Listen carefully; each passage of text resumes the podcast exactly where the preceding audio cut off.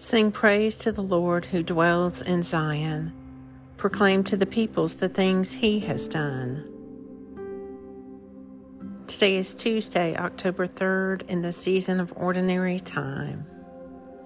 Take a moment to be still and become aware of God's presence within you and all around you. May God be merciful to us and bless us. Show us the light of his countenance and come to us. Awesome things will you show us in your righteousness, O God of our salvation. O hope of all the ends of the earth and of all the seas that are far away. From this day forward, all generations will call me blessed for the Almighty has done great things for me. A reading from the Gospel of John. Jesus taught us, saying, I am the way, I am the truth and life. No one can come to the Father except through me.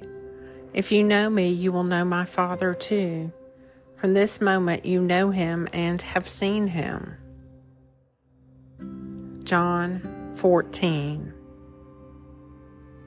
from this day forward, all generations will call me blessed, for the Almighty has done great things for me. The Morning Psalm Hear, O my people, and I will admonish you, O Israel, if you would but listen to me. There shall be no strange God among you. You shall not worship a foreign God. I am the Lord your God who brought you out of the land of Egypt and said, Open your mouth wide and I will fill it. Psalm 81